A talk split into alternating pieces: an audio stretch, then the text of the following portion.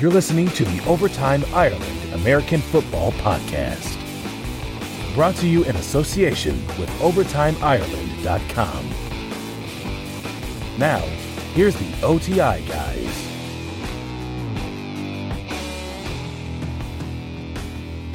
Hello, welcome back to the OTI podcast. It is myself, Colin Kelly, as always, bringing you into the show, and I'm joined again by my co-host Doug Moore. It's always great to have Doug aboard the show. Doug, uh, I've had a very exciting weekend, and I know that uh, we were talking about it just before we came on air, but uh, I'm now officially a married man.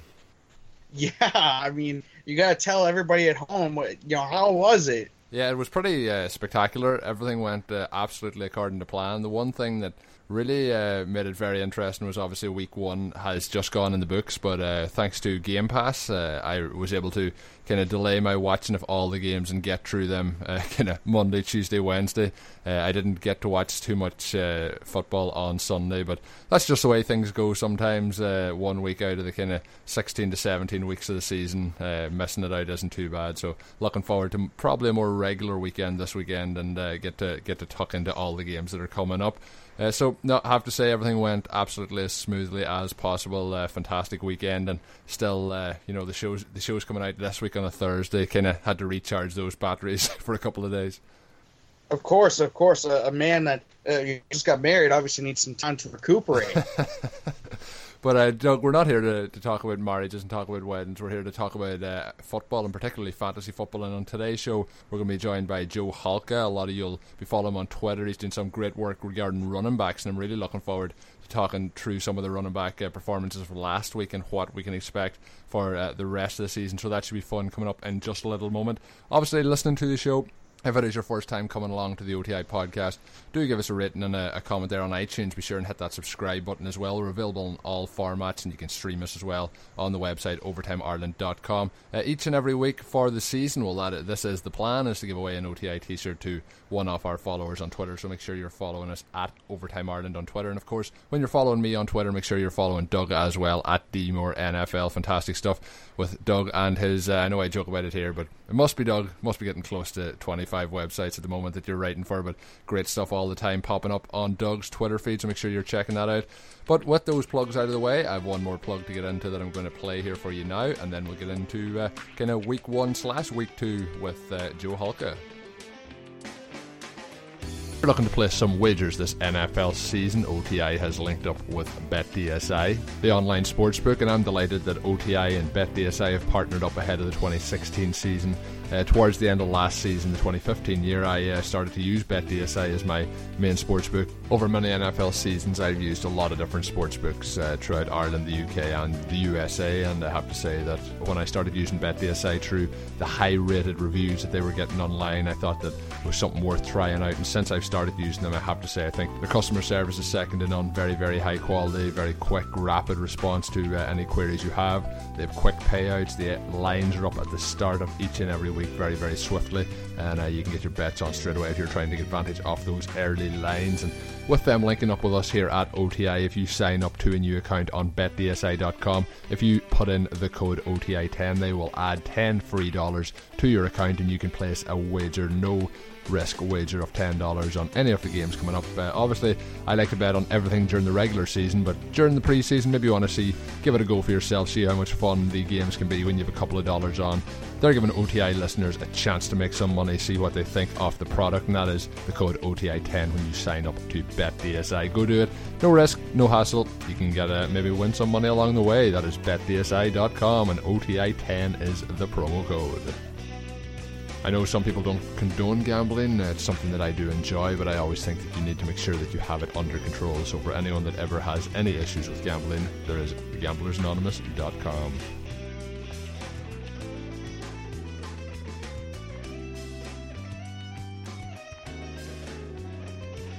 So delighted to be joined on the podcast now by Joe Halka. I know I gave him a little bit of a you know a nice intro there a second ago, but he didn't get to hear it because he's just jumping aboard the show now. But Joe's been doing some exceptional work. Uh, I've been keeping a close eye on him over the last kind of three or four months as he does his rushing expectations. And uh, Joe, obviously, you're kind of following. I've read your stuff from the start, and you're you're kind of following Matt Harmon and his uh, reception perception work. But how exactly did you decide to, to go? And has running back always been something that you've uh, studied closely?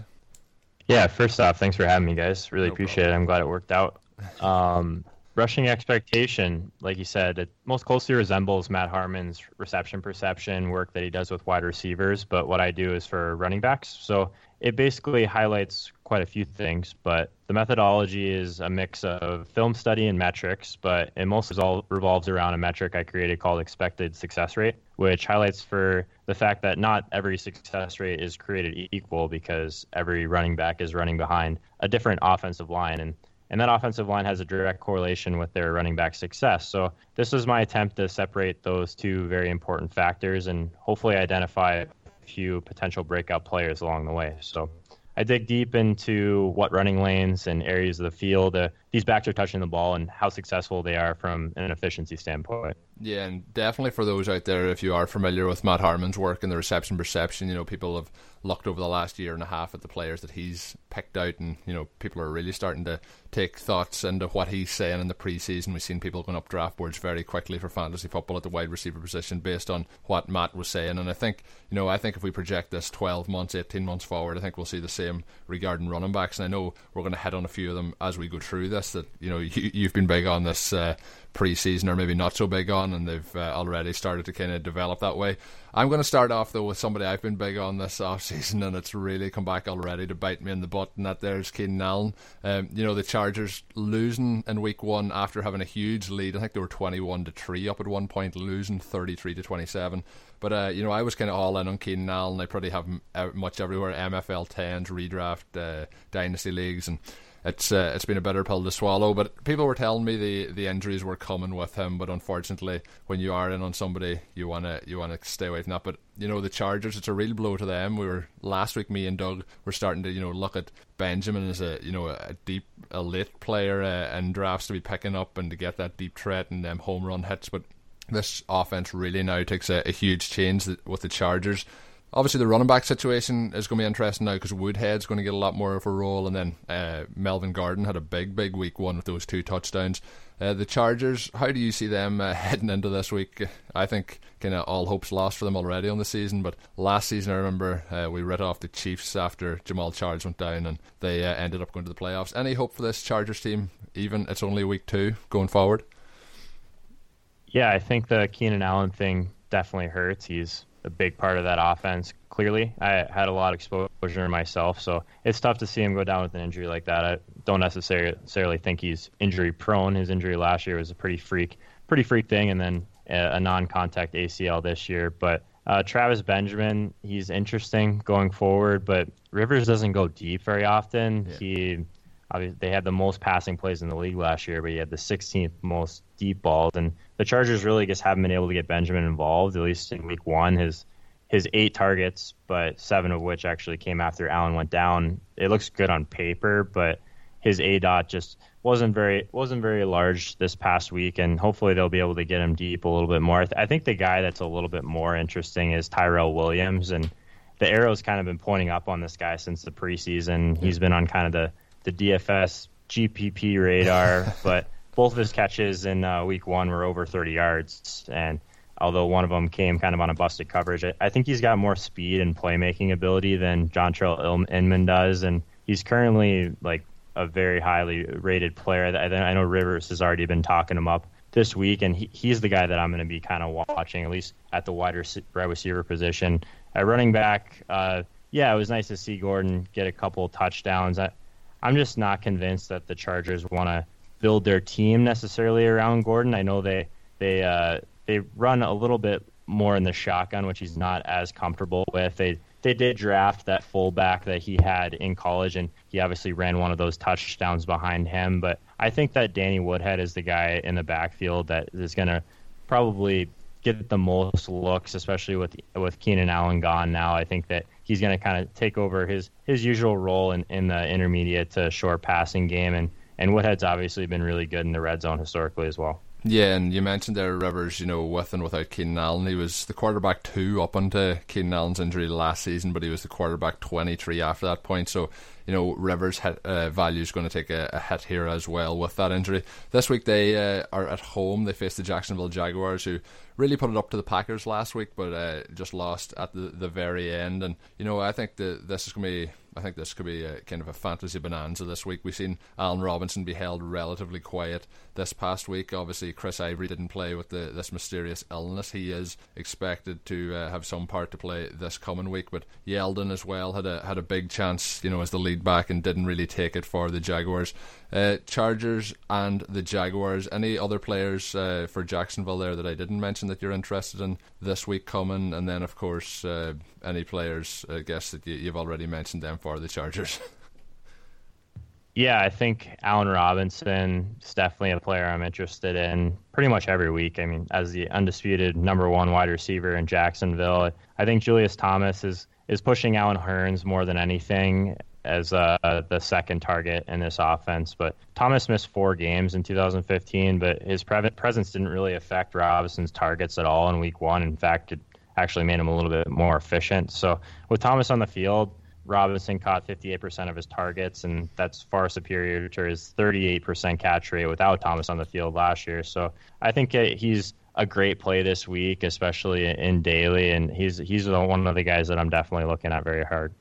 So, uh, moving on to another game, and, and, one of these teams was in arguably one of the most humiliating, uh, I would say, games that we've seen in recent history. That was the uh, the 49ers, and they're going up against the Panthers this week. Um, not much, not much you can really say about the 49ers. I guess they did pretty well, but considering that it, it I, I, don't know. It just it's a situation where um, what I'm curious about to hear from you is we saw the 49ers really uh, stall Todd Gurley in week one. Now, that's not really saying much considering the offensive line, the offense in general, besides Gurley that the, the Rams employ. But I'm curious to see. Jonathan Stewart's dealing with an ankle injury, and he's going up against the 49ers, who did, you know, whether you want to admit or not, the stats show that he held they held up uh, Todd Gurley. So I'm curious to see what you think about um, about him this week. Do you think Carlos Hyde has the same success that he did against the, the Panthers as well after seeing what uh, C.J. Anderson did in Week One. I guess the, the running backs are the big thing for me here, but obviously anything else you're you're uh, interested in talking about too. Sure. Yeah, I think the the clear play, at least from DFS perspective, is Cam Newton in this spot. I think he's in a phenomenal spot, especially the pace of this game is going to be run at. But as far as uh, Jonathan Stewart, the he's going to get volume, but uh, you do worry about his touches as far as red zone potential, touchdown potential. He, he's a guy that I, I, would look at, but I'm not necessarily on him. I, I do like Carlos Hyde, and obviously he had uh, 88 yards and two touchdowns and on the Monday night game. And Hyde was a guy I was like really high on this year, especially he was one of the guys that uh, rated very highly in my rushing expectation methodology, and he was extremely efficient last year. He actually was performed above expectation by 11.2%, which is fourth overall in my, my player sample. And this kind of type of up tempo offense, and obviously Kelly isn't going to sub out Hyde every passing situation. So I think he's already been saying that he's going to try and get Hyde a little bit more active in the passing role. Let's we'll see if if that comes to fruition on, on, a consistent basis. But I'm still on Hyde a bit in this game, especially after what we saw C.J. Anderson do to Carolina last week. Yeah, and you know we mentioned there Todd Gurley. It's not getting a lot more pretty for him here as we head into week two. As you know they they face uh, the Seattle Seahawks, although be it in LA. So uh, you could see him having a tough week this week again, and possibly getting bottled up. And it's just not an easy first four weeks for him. Uh, any worries around Gurley, and uh, how did he rate in your uh, rushing expectations? Yeah, Gurley is a guy that I haven't had a chance to chart yet. I, I've only charted 20 players so far, and that was all I could really muster for this offseason. But Gurley's definitely a guy that I'm going to look at next year. Um, but the problem with him is not going to be the talent. Obviously, he's an elite talent. It's going to be just the offense and the players around him. I yeah. think if he gets the volume, great. But he is going to be so his his floor is probably safe, but his ceiling is just going to remain pretty low in a lot of these games where he's going to have poor game script and he's going to be playing from behind and and if he runs into some tough defenses like he has and which he has in these first few weeks, he, he's not really a player I'm on. Yeah, and with that game, obviously Seahawks on the road. Uh, over the last couple of years, all their successes really. I know they have been successful on the road, but it's been tough for them fantasy wise, uh, in particular traveling away from home. So they head to LA, a game they'll be expected to win. But Russell Wilson hobbled with that ankle injury. You know, the situation still with Rawls has been named the starter, but Christine Michael still there to siphon away some carries. So this is a game in particular that I'm sitting clear off. I don't think I'll be starting anybody, uh, I, and I don't have a lot of guys on either of these rosters on a lot of my teams. So, any guys, uh, I'll let Doug go for this one. Any guys, Doug, in that Seattle LA game that you're tempted to start this week, or is it just one of those stay clear of? No, I'm I'm actually I'm, I'm i wrote about this um, for for Gridiron Experts. A little plug in here for this week. Uh, a, a, sleeper matchup.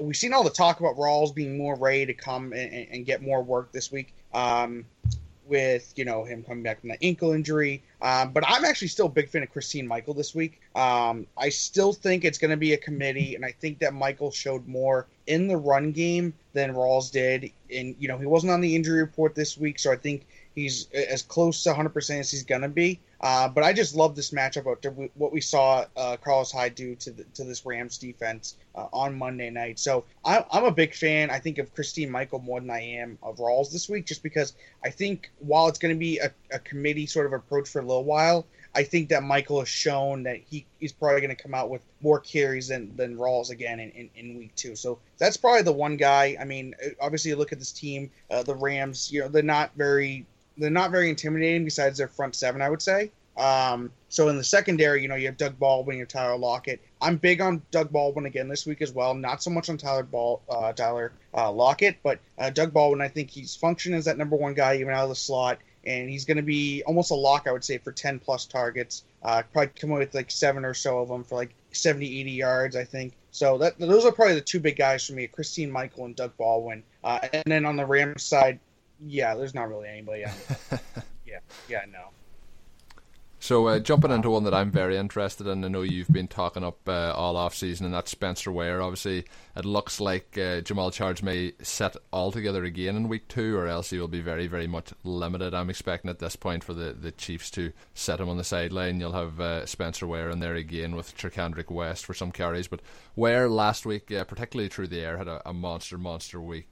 Uh, finished with 199 yards and total, seven for 129 through the air. So monster, monster week for him, and I know he's somebody that you've liked. But this week he's going up against the Houston Texans, and it's in Houston. He's going against that tough defense. For you, is he uh, an automatic start this week heading in? And then obviously we have Lamar Miller on the other side, who has been kind of a, a you know a hype darling over over the past uh, couple of weeks and a couple of months, and he uh, delivered last week. Uh, if you started him in your lineups. Yeah, I'm definitely not scared off of Spencer Ware this week. He's a, a road underdog in this match, but he was obviously the chalk last week 199 total yards nearly two touchdowns actually on just 18 touches. Yeah. And uh, yeah i've been talking about him as a potential breakout since back in august and i think he could really even have standalone value even when Jamaal charles returns. I've been, been saying that since the beginning and he's just such an elite talent and, and i talked about in the preseason how they were saying his pass protection really needed to improve to be more of a third down guy. Obviously, he didn't get like any work in the passing game last year, but the fact that they were talking about his pass protection at all kind of was a clue to me that they did have plans for him in the passing game. So I think that he's a, he's game script dependent as he or sorry, his game script independent as yeah. what he has shown uh, last week, and he's a guy that just performed so well in my methodology. He was a guy that I direct message Matt Harmon on Twitter at like, three in the morning after I finished charting this him, and I was just like, man, that this is this is my guy. So he's been my guy since then, and the overall. He's certainly your guy going into week two, anyway. yeah, he uh, the overall expect rate for the Chiefs last year was forty six point five percent, which was like the fifth highest expectation in the league, and Ware performed above expectation in his rushing expectation sample by twelve percent, and that put him at number two overall in my initial 20 players. And where his athletic ability is very good, he's a hard running running style, and he kind of his short area quickness is what I find to be extremely rare. He's got quick feet, low pad level, his second effort, and extremely rare balance. Those are all huge components of an excellent short yardage runner, which we've seen. He was one of the best runners I've seen at working through contact. His pad level may be one of his strongest attributes, and he's got elite balance through arm tackles and wraps, which we've seen, and he's consistently looking to just punish anyone that comes near him. And he's a great player to watch, and he's he's a guy that's going to put everything he has into every single play. And his ridiculous efficiency numbers came against eight or more in the box.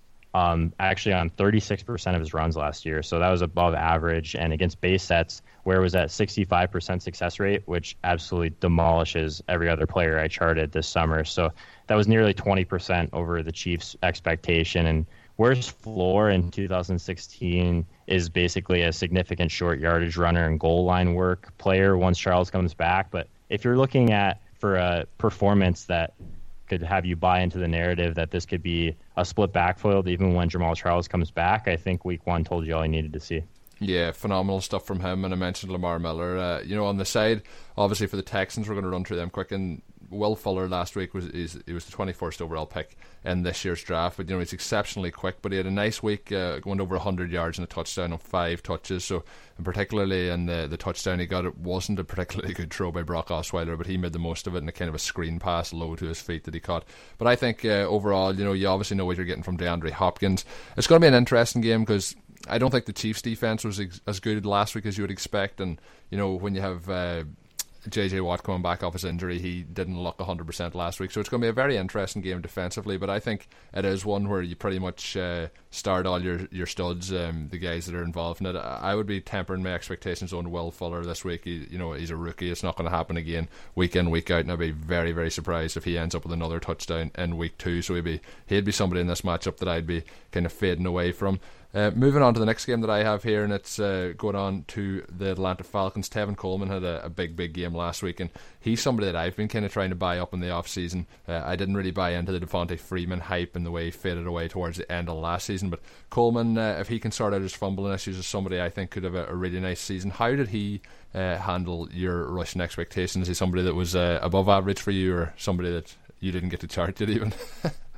Yeah, no, Coleman was one of the guys I charted actually, and it's interesting. Like if he continues to get more carries this year, I, I think Freeman's still going to remain the primary beneficiary in the passing game, but Shanahan tends to favor the run in the red zone as, uh, quite a bit. So his teams have actually ranked first and seventh in red zone rushing percentage in 2014 and 2015. So last year, Freeman was definitely the superior goal line back at 45.5% of his runs uh, inside the five for touchdowns. But I think if Coleman can dip into that, he, he's got interesting value. At The Freeman obviously has been the most efficient back between the tackles or in the passing game for that matter. But the Falcons have a really tough schedule to start the season, and Freeman's inefficiency and if this if that if that continues, I, I could definitely buy into the narrative that Coleman could get even more touches and Freeman could kind of fade back into the pass catching Duke Johnson type of role. And I think it's noteworthy that Coleman is a higher draft pick and that Freeman was not part of the current Falcons coaching regime. I, I, think that a lot of times people don't weigh that as heavily as they should and kind of what's going on in these coaches' minds. So going into it, I think we talked about a dream matchup for um, for another for the other game before the uh, uh, the Seattle game. Uh, this game last year, I think, produced 13 passing touchdowns between uh, Eli Manning and Drew Brees. Um, and, and, we have it again this week with the uh, the the Giants and the Saints. Uh, I want to get your take on a few things. Obviously, Brandin Cooks had a terrific game. Uh, I think part, doing part a lot of it uh, with that 98 yard touchdown reception that he had uh, mostly open field once he got past the defender. So um, there's a lot of different things going into this matchup. The Saints are usually uh, the best team for fantasy in general, whether no matter the position really. Even kickers do well against them. so um, obviously, we got the you know Eli Manning, Sterling Shepard. Uh, I shouldn't say Odell Beckham before him. Rashad Jennings is a guy I'm big on this week as well. I think he's the clear workhorse, not maybe workhorse, but the clear running uh, number one running back for for the Giants. How, how do you see this matchup going about? Is this going to be another fantasy goal mine like we saw last year? I think so, and I like your Rashad Jennings call. I think the chalk, at least in DFS, is definitely going to be Odell Beckham and Eli Manning, but kind of a way to pivot around that is to go with uh, Rashad Jennings. I think he'd have a really nice game. Another guy I'm looking at on the Saint, the Saints is uh, Willie Snead. Yeah. He's got the best matchup, at least if you kind of look at it from PFF's cornerback perspective. He's he's facing Eli Apple, who's a 62, a 62nd ranked quarterback uh, after Week One. So Snead caught all of his targets last week, and he's the potential to be even uh, in, in even a better matchup even as a road underdog. So working out of the slot, Snead's going to be a consistent guy, and I think he's got a ton of upside. And he's the one I'm targeting in this game, and maybe even a, Col- a Coby Fleener. I know a lot of people are down on him after his performance last week, but the Giants just have bled targets and bled fantasy points to tight ends, and and the other two tight ends uh, in this offense are a little bit banged up. So I think Colby Fleener is an interesting play as well. Yeah, and a few topics I wanted to mention, obviously regarding the Saints. That was Coby Fleener last week. He only had four targets, and you know they were basically uh, towards the very very end of the game. The Saints last week had 507 yards. You know they're always going to put up those yards, but Fleener only had six of them. So you know people were hyping him up going into the season. So we'll see and you know, this is the kind of week sometimes where you're talking about DFS. That sometimes everyone just says, "No, I'm not having any of Fleener." And the Giants have been on a regular basis giving up touchdowns to tight end, so he could be somebody this week uh, to have a shot there. Uh, Brandin Cooks, that 98 yard touchdown he had last week was the the longest play in Saints history. And you know, talking about cornerbacks. Uh, absolutely terrible coverage on that one. And just to finish it off on that game last week, I wanted to mention it, and we didn't mention Oakland when we talked about Atlanta. We kind of, you know, strange situation again. I'm not big on Latavius Murray. And last week Cooper had a, a, nice game, so we'll see what happens. But I have to say the the game ball last week for the uh, Oakland Raiders has to go to Jack Del Rio for that two co- point conversion call. Uh, I have to say the dude has a set of uh, cojones on him. When uh, you were watching that game, if you were watching it live or if you were watching it on tape delay and didn't know how how it all was going to go down, what was your thoughts when uh, he called the two point conversion, Joe? yeah, I didn't expect it coming yeah. from him, to be honest, but. Yeah, you love to see something like that. You love to see a coach that's willing to put it on the line and who really trusts his players and really has faith in his players. I, th- I think it's something that builds confidence in a team. And when you see something like that as a player, I think it does a whole lot for, for everyone going forward that this is going to be a different Raiders team this year, a team that's going to go for it and a team that's not afraid to kind of uh, even beat a team like the Saints in a shootout. Yeah, and uh, you know, lastly on that, I just want to mention uh, Jalen Richard, uh, undrafted free agent, playing from his first carry, went for a 75 yard touchdown. And, you know, a lot of people jump into the hype a little bit too much, but, you know, off the tiny, limited sample size, had you, is he somebody you even had an eye on before last week? Yeah, Washington I thought would be a little yeah. bit better. He was slightly, he was kind of ineffective. Uh, I'm, I've, I've been kind of a guy that's not very high on Latavius Murray. Obviously, my, uh, my metric is pretty efficiency based, and Latavius Murray had some historic inefficiency in yeah. 2015, but I think the Raiders overall are going to be a much better team this year, and not just because of their offensive line improvements, but they they have a couple impressive additions to the defense. And I don't know if you really showed it in the first game, but I, th- I think they will be improved on that area. And DeAndre Washington could still be a factor. I, I think he's uh, effective where Latavius Murray is probably least useful in the passing game, and I think uh, a lack, a loss of receiving production, and maybe just volume in general is has Latavius Murray. I think that was really his only main appeal is that he was going to get a lot of touches and and in a backfield that seems a little bit more muddled than we even thought. I think that he's uh, kind of a guy that's definitely on the downward trend. Yeah, and another game last week at the running back. I've been big on uh, Charles Sims this offseason. He had a, a, very nice touchdown against the Falcons last week on a reception, kind of spun away from a couple of tackles. Uh, Doug Martin was kept relatively quiet last week, so Tampa Bay heading this week to Arizona, where you know they've given up a, a huge loss to the Patriots uh, on Sunday Night Football, one that I definitely didn't see coming. I was expecting the Cardinals to take care of business there, so they're going to be out for revenge this week. You could see some. Uh, you know significant improvements from them defensively. They go to Tampa Bay, but I have to say Jameis Winston in Week One looked uh, very very good. He had four passing touchdowns. Uh, Mike Evans looked good. So all around the Buccaneers look uh, like they're going to be a team that's going to be. They'll probably be up and down at times, but I think uh, from a fantasy perspective, they're going to be very very relevant all year long. I could see them being in a similar vein to what the Jacksonville Jaguars were this time last year. Um, any players in this game in particular? and uh, then from Arizona, I had John Brown in a couple of leagues started last week, so that one catch didn't do all that much uh, for my fantasy chances. But uh, from those two teams, uh, Joe, anybody in particular uh, that you're really looking to start this week? Obviously, Devonta Freeman starts uh, without a shadow of a doubt. Yeah, you mentioned oh, so, Charles sorry. Sims. Not Devonta Freeman, David Johnson. David Johnson, yeah. yeah I, I, knew what you meant. Yeah.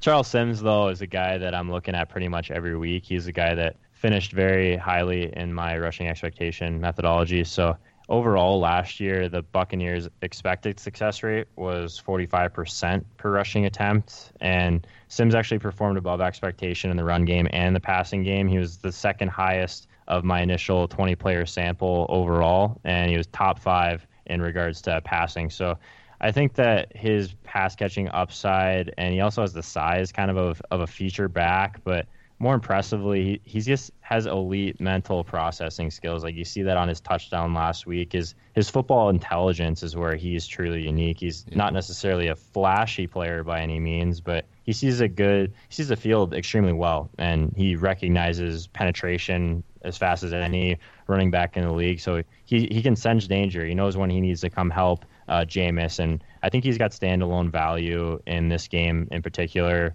even with Doug Margaret, Martin in the picture. And if Martin goes down, then for season long leagues, like Sims definitely has like a Devonta Freeman type upside. Yeah, definitely. I, I think uh, you know you, you definitely hit the nail on the head with that, that comparison. Uh, two games I'm going to go through real quick with you. Uh, one of them being uh, the Miami and New England game. Uh, we saw you know New England pull out an impressive win last week. You know, take it for what it is. I'm a Patriots writer, but um, you know we saw, we we saw uh, a couple things I want to keep in mind here. Garoppolo threw for over 260 yards, a touchdown, no interceptions. He's facing a much, you know, much softer defense this week. Do you think he's a guy that you would recommend playing? Maybe uh, not necessarily even two QB leagues, maybe even like 14 team leagues. Uh, like Garrett Blount had uh, 70 yards or 60 yards rushing, something around that. And uh, obviously, he's going against a much easier defense as well. Um, it is surprising though because the Dolphins defense did do really well last week, I think, against Seattle. But I want to get your take on that. And uh, the other one for me is uh, the Colts and Broncos. I think it's going to be a game where obviously we saw T.Y. Hilton. He missed practice today. Donte yeah. Moncrief is a guy I'm high on this week, uh, even though he's facing a dangerous defense or uh, secondary in, in, in uh, um, with the Broncos. And also C.J. Anderson going against this very, very soft Colts uh, defense. I think he's a top five running back this week. But I want to get your takes on obviously both of those games and, and the players that you have an eye on. Yeah, I, th- I think Garoppolo is interesting. He he didn't look necessarily skittish in his first career uh, regular season start, but he he took some hits and I think he stood in there well. He he didn't really try, try and do too much. He wasn't really throwing downfield a whole lot. Um, I think this offense is going to run through LeGarrette Blount until Brady returns, and I really like Blount in this spot as a as a home favorite in that game. I I think that. Uh, James White is he didn't get like barely any carries last week, and I think he'll remain active in the passing game. But Blount is going to get the majority of the, the, of the carries, regardless of his uh, yards per carry. They're they're going to continue to go at him to kind of soften that defense up. And even after a lost fumble, the, the Patriots went back to him on five straight plays directly after that. So I don't think his role is, is in danger. So he's the guy that I'm mainly looking at in that game. And then as far as the the Broncos game, you mentioned C.J. Anderson. He was absolutely unstoppable on Thursday night. I, I think he he's an elite play. I I still don't think his price is right on DraftKings and FanDuel. And he's played 80, 83% of the offensive snaps, and he actually had 85.7% of the team's red zone carries. And he had the team's the, the entire team market share inside the 10 and on a team that was largely a split backfield last year, I, I think Anderson clearly the guy. And he's priced as a top seven back on DraftKings and FanDuel, but his usage may still make him a, a, DFS valuable player in week two, especially since the Colts have kind of a banged up defense right now. Yeah, I agree with what both of you said there regarding all those players. Probably if you're looking from the Miami side, uh, Landry's going to be a start, and then I think Foster might get some uh, PPR work down the stretch here uh, if the Patriots can start to put up a score at home. Um, another interesting thing you mentioned there about CJ Anderson, obviously last week going up against the, the Panthers is a bit more of a daunting task than going up against the Indianapolis Colts. So I think uh, he's definitely a, a, player this week who has uh, you know top three upside there. So I, I, definitely agree with you there too, Joe. And the other one to keep an eye on is uh, Emmanuel Sanders and Demaryius Thomas. Thomas seems to be struggling quite significantly with a, an injury this week. Uh, you know, he's I, I can't see him being anywhere more than seventy five percent come game day. So I think Sanders could get a, a, very heavy workload this week. So if you're interested, uh, you know, in a Broncos wide receiver, I think you could uh, definitely look towards Sanders. I think he'll be in that. Uh, 10 to, to 12 target range at, at, a minimum this week. So do check that one out. Um, moving on now to the Dallas Cowboys uh, against the Washington Redskins. Another in division match for the Cowboys. Obviously, they come up short last week against the Giants. Uh, you know, I think uh, Dak looked quite good in his, his first start, but the problem he had was he couldn't get them into the end zone, and that is something that a young quarterback really needs to learn. Going up against the Redskins, and I have to say, Kirk Cousins, I thought was pretty much abysmal for the Redskins last week and didn't really offer them anything. So it's a, a tale here of uh, can Kirk Cousins bounce back to something similar to what we seen him do last year, and uh, can Prescott step up on the road and lead the Cowboys to victory? Obviously, Dez Bryant, a huge disappointment last week for fantasy owners, but you know it, it'll take a little bit of time to get that chemistry down. Yeah, I think Prescott can. I think he can do more. I like what he does in the. It gives them kind of that running option as well, which helps Ezekiel Elliott. I the Redskins have allowed the ninth most fantasy points to quarterbacks as far as last week, and I think he's a guy that will be a lot more underowned. He was obviously the chalk last week in, in DFS, but Ezekiel Elliott, uh, he was on the field for 45 of the Cowboys' 78 offensive snaps, but no other Dallas running back saw more than 17. So he's he's the clear guy. He received 66.67 percent of the rushing attempts, but I, I, think that Ezekiel Elliott's in a good spot here. He's going to continue to catch passes, and he's kind of the upside guy I'm looking for in this game. And then another guy that, at least on the other side of the ball, is uh, DeSean Jackson. I think that he has a great matchup this week. He's actually uh, going up against Morris Claiborne, which uh, who finished last season as a, a, PFF grade of 41.1, which is not good. So not he's, good. he's he's got a he's got a really nice matchup this week. So I think DeSean Jackson's too. a guy that we could go after. Yeah, he did. So. So, so two more games. Obviously, we want to try and get through as many as we can with you while we have you. But uh, the first one I'll hit on is the Ravens and the Browns. Uh, obviously, Joe Flacco came back into this game uh, came back. I'm sorry, came back uh, week one after suffering an ACL tear uh, last season. Um, you know, not a lot happened. You know, we saw only two running backs active for the Ravens last week. That was Terrance West and uh, Justin Forsett. And I think Forsett uh, and, and West carried around the same same amount of touches, uh, but I think Forsett was more efficient. Do you see this going forward, or do you think you know Forsett separated himself, or do you think they're going to have another running back active, maybe a Buck Allen? And then going, you know, obviously for the um, for the Browns, I'm a huge fan of Josh McCown this week and Gary Barnidge. I think uh, when we saw last year what uh, Josh McCown did, he threw, and granted it's last year, but he threw for 450 yards and two touchdowns. Uh, and I think he's going to be a great play this week, honestly, uh, especially you know for someone who's looking for for a shot in the dark. And uh, obviously, Gary Barnidge owners are a little scared. I own a lot of shares of him, but I think it's going to be a really big a bounce back with uh, McCown under center. And then obviously with the other game, uh, Sam Bradford probably is going to be the starter. I don't think Adrian Peterson is going to bounce back this week after what he did last week. I think it was 21 carries or 39 yards or something like that. I just don't see it changing. I think they're going to focus the Packers, that is, in the box on trying to stop him while Bradford's still learning this offense. And even if he does, he's not that much of a threat, I would say, when you look at, you know, someone like Teddy Bridgewater, who's really good downfield. So I obviously want to get your take on, on all four of those teams and their matchups as well. Yeah, you you mentioned Joe Flacco. That that running game in general, actually, I, I don't have a strong take on it. I, I just know that I'm avoiding it until I have a little bit more clarity.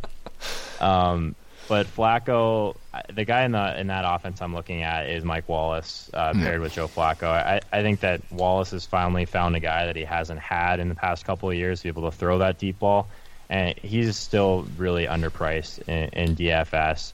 Uh, I like the Josh McCown call quite a bit. Obviously, Gary Barnidge last year was turning into Gary Barnkowski with yeah. uh, with McCown playing, so I, I, think he's a strong play. They obviously have some some really nice rapport.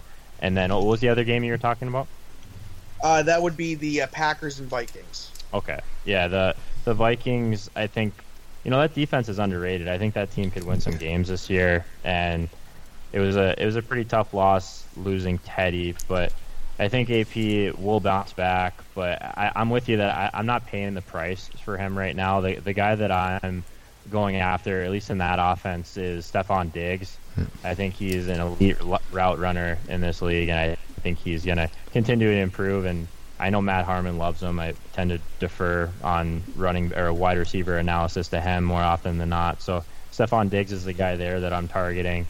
And then uh, in the pack for the Packers, it I think Cobb was a pretty good last game, but he had kind of a tough matchup against Ramsey, one of those a rookie, uh, the top rookie cornerback coming into the league this year. So I think he'll bounce back this week, and I'm I'm looking at Cobb, and I'm looking a little bit at Jordy Nelson as well. Yeah, it's going to be interesting to see how the wide receivers fare this week. I think you know, Minnesota last year, the Packers played them twice, and being a Packers fan, I've kept a close eye on them. I think that the defense is absolutely legit. I think in you know four or five weeks we'll be talking about them as one of the top two or three defenses in the league. I think they are severely underrated, and it would just give me a little bit of a, a pause. I think the Packers will uh, probably scrape out a win in this, but it's going to be a lot more low scoring, I think, than some people expect it to be. So I would just be kind of fading a little bit of the you know the Packers this week, and it, maybe that's just a bit of a fear in me being a Packers fan as well. Minnesota, you know, you mentioned Diggs there, and I uh, actually one of my Keenan Allen dynasty shares. I have so many of them that I thought just to you know kind of evaluate things that I would look about trading some of them away. And I actually got Stefon Diggs, Jamison Crowder, a 2017 second and a 2018 second for Keenan Allen. And, you know, I, I kind of got a lot of mixed uh, comments on Twitter over it, but it was something that just I have so many shares. But I think Diggs is one of those players, and we've seen him getting a lot of targets again this past week. I think he is somebody that could have a, a very nice uh, 2016, and his trajectory is definitely pointing upwards there. Uh, speaking of trajectories, and somebody who we uh, you know we had been hyping up all off season, but he's he had a, a, really really nice game last week, and a lot of it against uh, Darrelle Revis, and that is AJ Green of the Cincinnati Bengals. Uh, monster monster week one, and I think with the way this offense is set up, I think it'll continue this week. I think he's going to be pretty much peppered with targets all season long. Jeremy Hill getting in the end zone last week, I was surprised, and I don't know. I'll, I'll, I'll let refer to you on this. I was very surprised that the lack of work that Giovani Bernard got in week one. They go up against Pittsburgh in Pittsburgh, and the Steelers look to just do whatever they wanted through the air pretty much uh, against the Redskins. Cincinnati, I think, you know, their defensive backs are a lot better than what we'll see in Washington, and, you know, rather than just leaving your best cornerback on one side of the field and let Antonio Brown toast whoever he wants on, on the on the right hand side of it. But this here game, DeAngelo Williams with a big, big game last week. I think they'll they'll try and clamp down on the run. How do you see Cincinnati at Pittsburgh going this week? Yeah, uh, definitely. AJ Green is going to remain an elite play just for the volume he's going to get in that offense. I really don't have anything else, and he has the talent to beat pretty much anyone on the field, as we've seen. Uh, the Gio, Giovani Bernard thing that you mentioned, uh, he was a guy that I was kind of down on going into the season just because of how poorly he fared in my methodology, and his numbers actually put him at fifth worst in my sample. And in theory, if, if Jeremy Hill missed some time, then Bernard could be a player that could be that three down back, but Bernard would have to get access to those extra rushing attempts as well and goal line touches. And Bernard just doesn't score enough touchdowns for me. I think his ability and talent level is great, but his efficiency and his overall numbers just kind of underwhelm for me. And Bernard has that attractive receiving floor, but I just don't see a ton of upside and ceiling, and that's kind of the players that I'm targeting. And in those type of like committee situations, I, I, I think we need someone that's going to score more touchdowns. Yeah, then uh, obviously we seen last week uh, DeAngelo Williams with that big game, Antonio Brown with a big game. Do you see? I, I still fully expect Antonio Brown to have another big game this week. I was impressed as well with Eli Rogers and what he could do. Obviously, he'll be on a lot of uh, waiver wires this week if people out there are looking to do some late movement later in, in the week at this point. But um, you know, with DeAngelo Williams, do you expect him to, to continue to roll? Obviously, we've seen him last year in the, the sample size when Le'Veon Bell was out, and now we've got to see it again that he's he's been very, very, very productive. And I add those varies in well, and and when he's got that full workload. Yeah, DeAngelo is a guy that I think can absolutely keep this pace up. He was essentially putting up Le'Veon Bell numbers when Bell was out last year, and he's shown that he's pretty game script independent, and he definitely is getting the volume and in the volume in the most important area of the field, kind of in contrast to Giovani Bernard. So he's a guy that I'm leaned on heavily last week in DFS. Antonio Brown is going to continue to absolutely shred every single week. So he's not a guy I'm ever really worried about. I'm playing him wherever I can. I'm never going into a week without at least some exposure to Antonio Brown. And I think DeAngelo Williams is going to be kind of the same thing for me this week. So going into a, another matchup, um, uh, well, actually, I'm going to go with two with uh, with you. Um, what I'm curious about is uh, I'll talk about the first one first. With um, with Philadelphia, they're going up against this week uh, the Bears on Monday Night Football. Uh, the Bears have a, I guess you could say, a banged up secondary, uh, where that's probably the weakest point on their, their defense. And since Carson Wentz said, you know, I'm, I'm, giving him some credit, but it's only week one. He did pretty well last week, and uh, you know, he, he, put up some stats. He made some throws. Uh, you know, he looked poised in the pocket at times, and uh, I think that the Eagles are going to roll with him going forward. Um, but obviously, one of the big injuries that we have is Zach Ertz. He has a rib injury. It doesn't sound like he's going to play this week. I'm a fan of uh, Brent Celek and Trey Burton, actually, both uh, in this uh, in this game for the Eagles. The Eagles are known to run a lot of 13 man sets uh, with uh, three tight ends. So uh, I hope I'm. I think it's 13 is what they call them. But um, you know, I'm yep. a fan of both of them this weekend. And do you think Jordan Matthews' week one performance is, is you know something that we should you know sort of temper expectations about going forward? And obviously on the flip side, again, the Eagles are dealing with some secondary issues at cornerback. Um, you know, Alshon Jeffery, does he take does he take advantage of that? Uh, and then Jay Cutler is Jay Cutler. Um, and then the other game with um, with Tennessee, they are facing uh, the Lions this week. Uh, Matt Stafford did really really well in Week One against Indianapolis. Uh, looks like Marvin Jones, you know, Golden Tate did well uh, too. Um, Want to see your take on that, and obviously Tajae Sharpe on the other side. Um, you know, he, he seems to be that number one guy for them for the Titans and then also the Demarco Murray. You know, he had a good week one as well. Is this is this something that we're going to expect more of, or will Derrick Henry start seeping into more of his touches as well? Sure. Yeah, I can touch on Chicago very quickly. I'm, I'm playing all the Alshon Jeffery I can, and I'm playing none of the Jeremy Langford. But uh, as far as Easy I'm uh, I'm targeting both Matthews actually in this game. I really like Ryan Mathews. They've said they're going to try and get him a little bit more involved. He's been he's been pretty good uh, all off season and was good last week. I think he had a touchdown as well. Uh, yeah. He was one of my highest rated players in my methodology. He is one of the guys that I have a ton of exposure to in season long leagues and MFL 10. So I think Matthews is in a good spot in, in this game. And then as far as the, the Detroit game, I'm, I'm back on Stafford and Marvin Jones. Definitely a guy that I played quite a bit last year because, or last uh, week because of his price, but I think he's the, the main guy in that game that I'm after. I'm going to have a good amount of exposure time again. Yeah, and with uh, Ryan Mathews as well, it's never been talent. It's been his issue. It's always been uh, trying to stay on the field. Uh, last game is the New York Jets and the Buffalo Bills. We are recording this Thursday evening, uh, not long to go to that matchup. So there's probably not a huge amount of point in us previewing it in much depth. So uh, I'm pretty much sitting all my Jets. I'm even sitting Eric Decker, who I rarely, rarely do. And the only uh, Bill that I'm starting is uh, LeSean McCoy, and that's because I'm in a pinch at running back. In case anyone listens to this before that game, uh, anyone in particular that you're uh, starting this week, or are you pretty much sitting most of your Thursday night guys, Joe? Uh, DFS wise, it's going to be a complete fade for me. I guess yeah. don't really like anyone in this game, but yeah.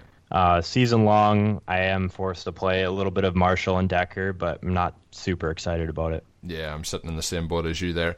Obviously, Joe, I mentioned uh, the rushing expectation. We talked about it quite a bit there, and hopefully the listeners enjoyed hearing about it. You can uh, get all of Joe's stuff on his Twitter handle. It is at Joe Holka. That is H O L K A doing DFS work with uh, Four for Four and of course Fantasy Labs. And you know we had on uh, TJ Hernandez a few weeks ago. You're uh, linking up with him at Roster Coach as well. Yeah, Roster Coach has been a pretty awesome uh, project that TJ's been working on for a long time. I think it it's a educational video yeah. type uh, subscription that's just going to help people learn how to play DFS and and the best way I can describe it is someone's going to be basically sitting over my shoulder, seeing what kind of research I'm doing uh, before DFS weeks and what kind of stuff that, that the pros, like guys like TJ Hernandez, like what are they doing to prepare for a week? And you're going to learn how to kind of develop your own process, something that's repeatable. And then if you're looking for more of like one-on-one experience, we, we are offering these one-on-one coaching sessions as well. So we can pretty much talk whatever you want. We can talk plays for the upcoming week. We can talk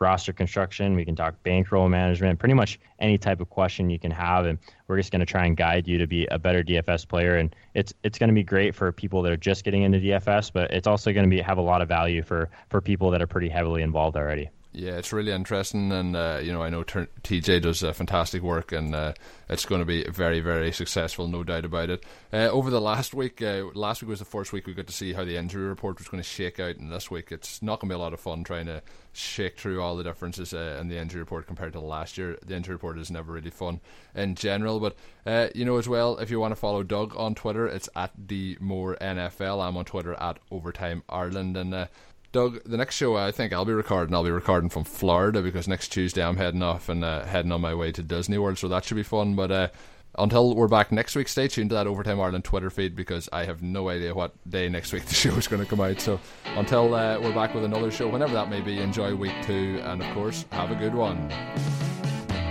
Thank you for listening to the Overtime Ireland American Football Podcast. Please follow us on Twitter at Overtime Ireland check out OvertimeIreland.com and continue to spread the word. This has been an Overtime Ireland production.